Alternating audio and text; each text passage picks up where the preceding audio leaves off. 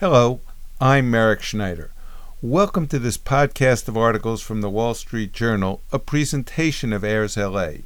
You are listening to this recording, which is provided for the use of those who are blind or print impaired. Materials or items read on AIRSLA are the copyrighted property of the original authors and publishers. No unauthorized use or duplication is permitted. Today's first article is titled Conquer the Clutter by Allison Duncan. Then Alison Gopnik wrote, Gift giving reminds us of how to care for others. Tali Arbel wrote, Walmart music in mornings as businesses turn sensory friendly. And then Rolf Winkler and Brianna Abbott wrote, Growing use of ketamine gets a closer look after Perry's death, and we'll follow that up with an article by Dan Furman computers will soon read your mind. All these articles are from recent editions of the Wall Street Journal. So let's begin with the first article Conquer the Clutter. Smug minimalists often tout the one in, one out rule, a clutter control practice that involves removing one item from your home anytime you add another. But during the amped up accumulation of the holidays, even typically type A housekeepers can find themselves derailed and searching for ways to cull the excess. So much stuff is coming into our homes this time of year, along with pressure to be jolly, said Chicago based professional organizer Sarah Parisi of the Clutter Curator. It's a natural time to declutter. To help expedite the process, here, she and other home experts share tips for de accessorizing effectively, whether you're motivated by profit, charity, or sheer exhaustion.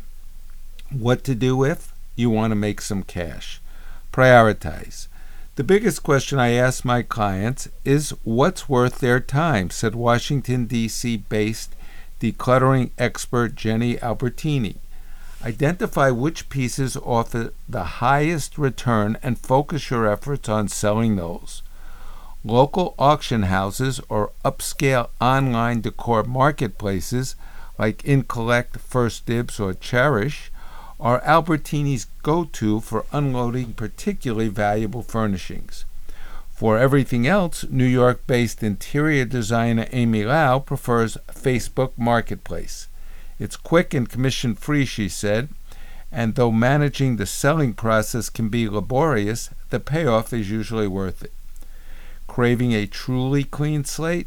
Check estatesales.org to find a house cleaning company to prep your home for a monster tag sale. They'll keep a percentage of the profit, explains Albertini, but you do much less work. What to do if you want to do good. The best way to get rid of stuff is whatever gets it out of your house fastest, usually donation, said Dallas based decluttering expert Dana K. White. For that reason, she encourages clients to think of organizations like the Salvation Army as service providers and not to get hung up on which charity feels like a just right match. Start with local homeless shelters, churches, or Goodwill which is as ubiquitous as Starbucks and a good option for generalized donations, Albertini said. Animal shelters sometimes accept odds and ends, like pillows and beddings, that other organizations won't. If you're ready to part with an item but believe someone else could cherish it, steer toward organizations like Humble Design.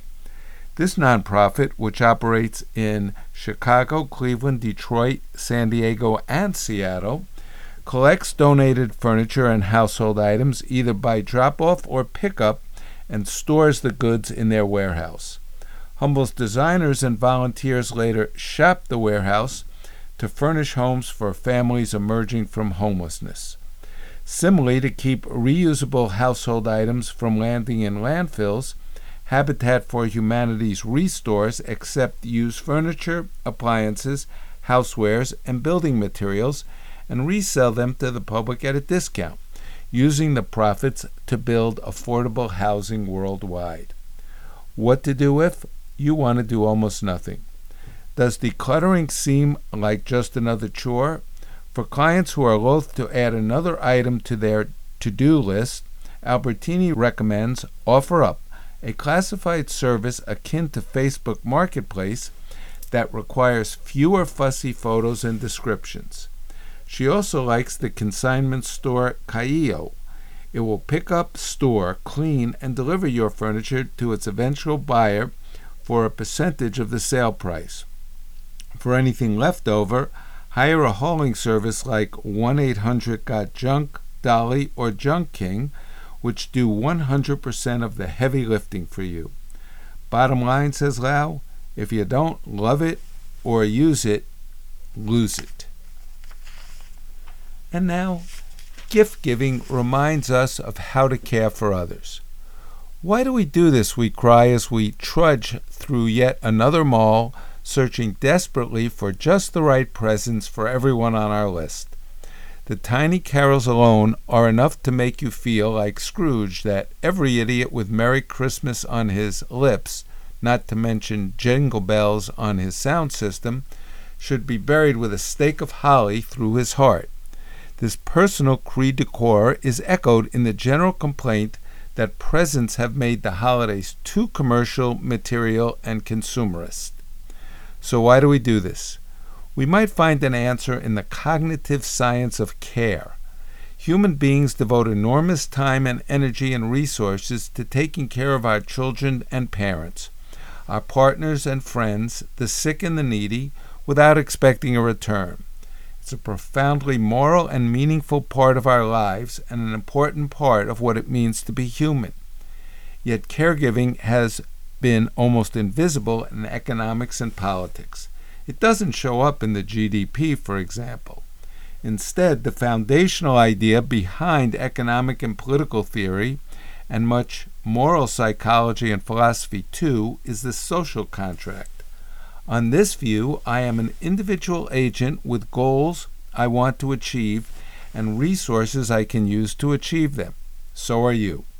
By agreeing to swap some of our resources, we can both do better than we would on our own. Markets and democracies, the great inventions of the Enlightenment, help to scale up those social contracts to include millions of people at once. Caregiving, on the other hand, is at the heart of many different religious traditions. Agape and caritas, the Greek and Latin terms for unconditional love, are central to the Christian tradition as chesed or loving kindness is in Judaism. The Madonna and Child are a focus of meditation in Orthodox Christianity, and Islamic traditions emphasize the importance of filial piety. In Buddhist meditation, you begin by imagining the way you feel towards someone you care for and gradually extend that feeling to strangers and even enemies. God or Christ is supposed to feel the same way about everyone that a parent feels about a child. Understanding caregiving better might help us to explain gift giving. Christmas shopping might be a spiritual practice as much as an economic transaction. Caregiving does not fit the social contract picture. It's profoundly and intrinsically altruistic. When I take care of my children or my aging parents, I don't expect anything in return. Even professional caregivers, like child care workers and home health aides, will tell you that they do the work despite being underpaid because it's so satisfying to take care of people who need you. Almost by definition, caregivers have more resources and capacities than the people they care for. Usually, if you have less than I do, I can get you to do what I want. It gives me a kind of power. But when I take care of you, the very fact that you have less than I do reverses that power relationship. It gets me to help you do what you want. Caregiving has biological and evolutionary roots in the special relationship between nursing mammalian mothers and their babies. Even mice give up calories to their newborns, and the distinctive hormones and brain activations that underpin that care show up in human care too. But for humans, care extends beyond kin. We care for many different kinds of people in many different ways. Gay fathers who take care of their adopted newborns develop the same brain patterns as biological mothers. We don't care for people because we love them, We love them because we care for them. And when we take care of someone, we don't just try to make their lives better. We try to think about what they would want, even if it's very different from what we would want, or even what we would want for them. We give them the resources they need to make their own decisions and achieve their own goals. Respecting the autonomy of an elderly parent or a gravely ill patient, or even a difficult teenager, is a genuine part of caring for them. All this makes caregiving very different from other social, political, and economic relationships. The standard explanation of gift giving in the social sciences says that gifts, like everything else, are really about contracts and power. When I give you a gift and you accept it, you are in my debt. The rules of social contract say that you should do something for me in return. Instead, giving someone a present can be considered a little symbolic act of care. Gift giving has the same structure as caregiving. It's intrinsically altruistic, a bit of what I have to help you get something you want without demanding a return. It's local, too. You don't give presents to just anybody. A gift is a way of saying that there is a relationship between us, that there is at least a smidgen of love and attachment.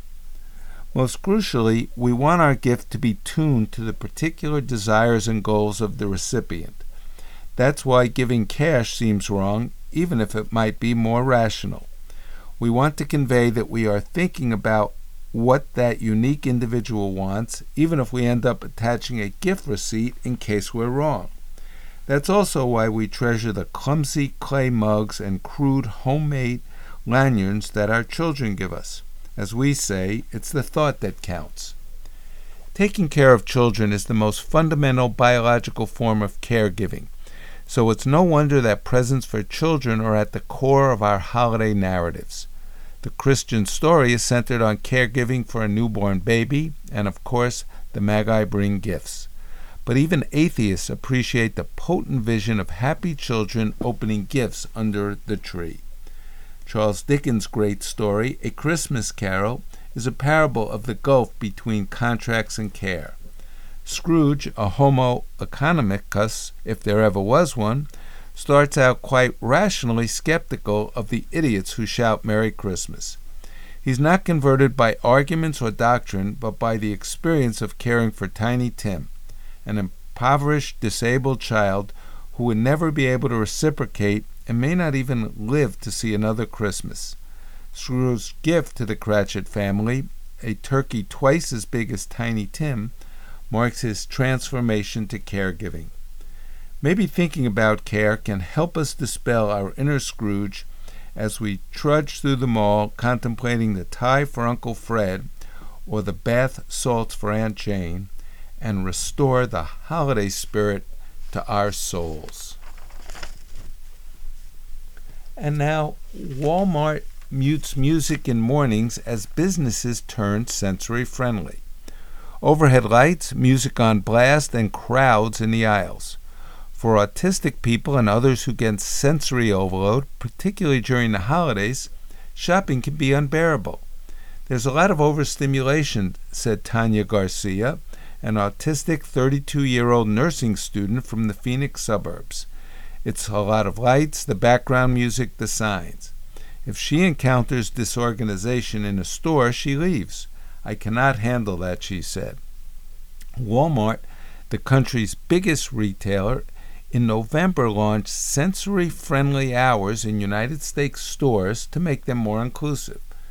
Walmart said it dims the lights, cuts the radio, and puts still images on TV sets from 8 a.m. to 10 a.m. when customer traffic is thinner. Garcia said the quiet helped her five year old daughter Valeria, who is also artistic, stay in the store for 30 minutes, double her usual capacity during a late November shopping trip. We were able to go to the back of the store and go to the toy section and buy her a sensory toy she grabbed, Garcia said. Before that, we were not able to go further than the fruit and vegetable area.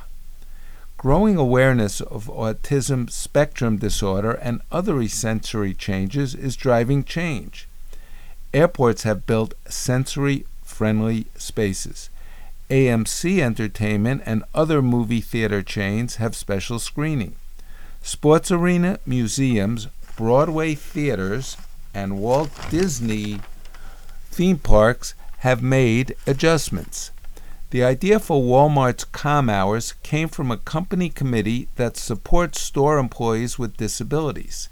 A spokeswoman said it wasn't required by federal disability law.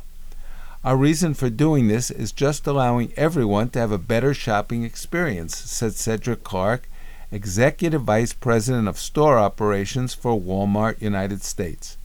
There was no guidance or insights on this having any financial impact. Autism diagnoses in the United States have risen over the past two decades. The Centers for Disease Control and Prevention estimates that about 3% of United States children have autism spectrum disorder. Quieter spaces don't just benefit autistic people, said Cynthia Martin, a psychologist and senior director of the Child Mind Institute's Autism Center. If you have the choice of a more calm, less crowded environment, that's going to feel a lot better to most people, Martin said. Parents said an overload of sound or light or the press of too many people could agitate children or prompt them to run off, potentially causing a dangerous accident. They worry about reactions from others and cutting outings short autistic people and parents of autistic children said companies' accommodations are meaningful and helpful, if not always perfect. Walmart's Calm Store efforts, which are controlled remotely from its corporate offices, have had hiccups. Some stores remain brightly lighted during the calm hours. Not all Walmart locations have the capacity to dim the lights, said a spokeswoman. Some people said the time was inconvenient. They'll say they'll dim the lighting and some other things. Why can't you do that all the time? said Ron Kearns, a 55 year old graphic designer from Arkansas who was diagnosed with autism nearly a decade ago. You really want to be all inclusive? Then just make that a normal practice. Walmart said it offers other options to accommodate customers' needs, such as delivery and order pickup. United States federal discrimination law requires businesses to make reasonable changes for accessibility. There are some specific government rules. Organizations must allow service animals, for example, but typically changes are made after a request for an accommodation, said Minh Vu, a partner at Seyfarth Shaw who specializes in the American with Disabilities Act. People with disabilities use litigation to enforce the law, although they don't always win.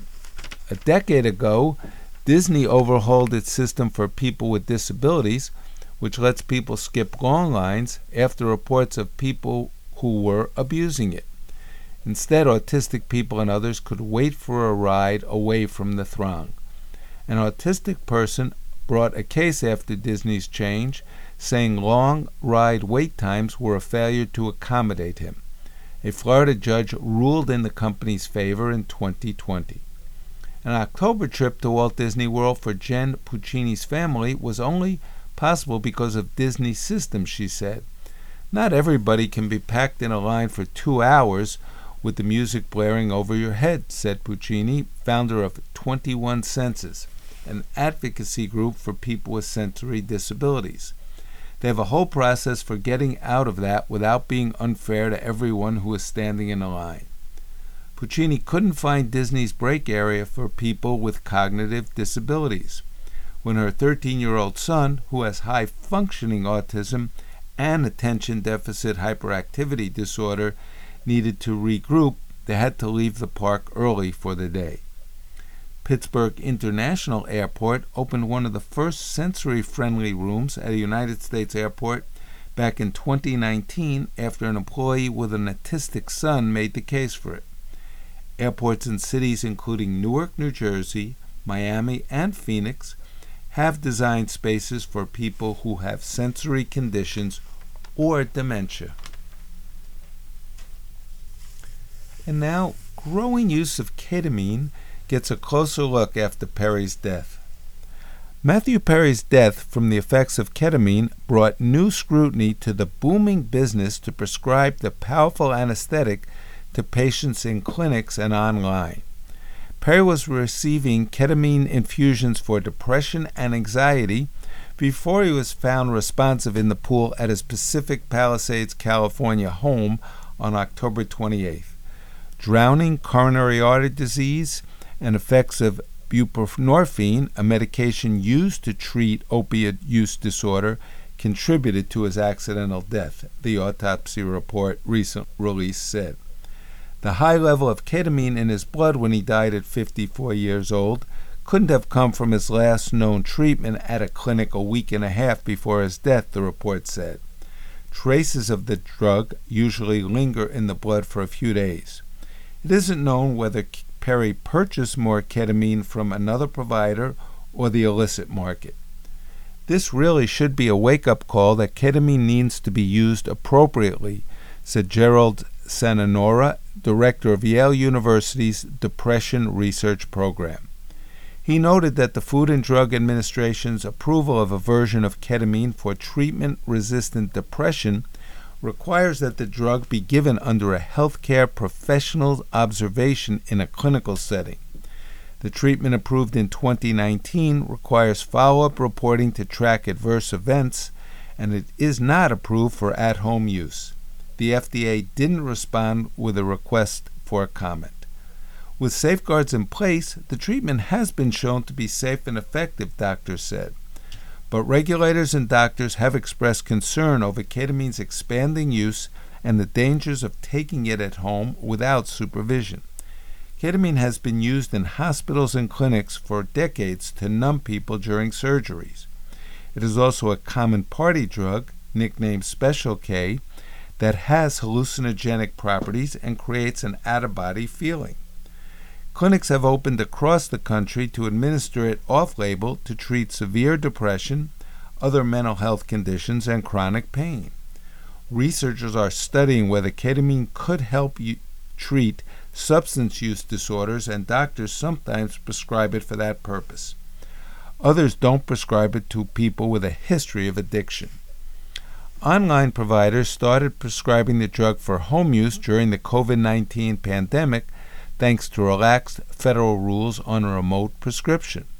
Also, telehealth providers can advertise drugs in ways many pharmaceutical companies can't. Ads by MindBloom, one online ketamine provider, have noted that it has minimal side effects without listing them and claim that ketamine works more effectively than antidepressants. MindBloom said its ketamine treatment has helped thousands of people with depression and that its safeguards include monitoring during sessions. It didn't comment on its advertising, but in the past has said its ads comply with all applicable regulations. Safety concerns with ketamine include increases in blood pressure, respiratory depression, and bladder problems, according to the FDA. People can also get into accidents if taking the drug unsupervised, doctors said. Ketamine clinics often use IV infusions or injections and have medical staff monitor patients during treatment. At home, patients use oral lozenges or nasal spray. The FDA has warned about the use of compounded ketamine, including lozenges and sprays.